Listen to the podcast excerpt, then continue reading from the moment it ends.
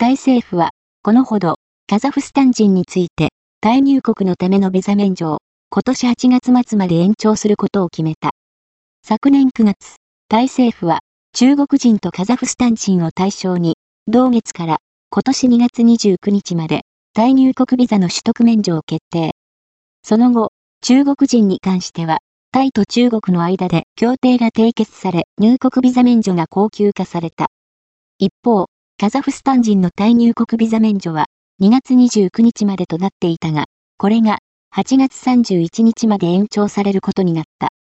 セーター首相によれば、外国人旅行者は、タイ滞在中に、1人当たり平均約4万5千バーツを使っているが、カザフスタン人に限ると、平均を大きく上回っており、一人当たりの出費は約7万5千バーツに達するとのことだ。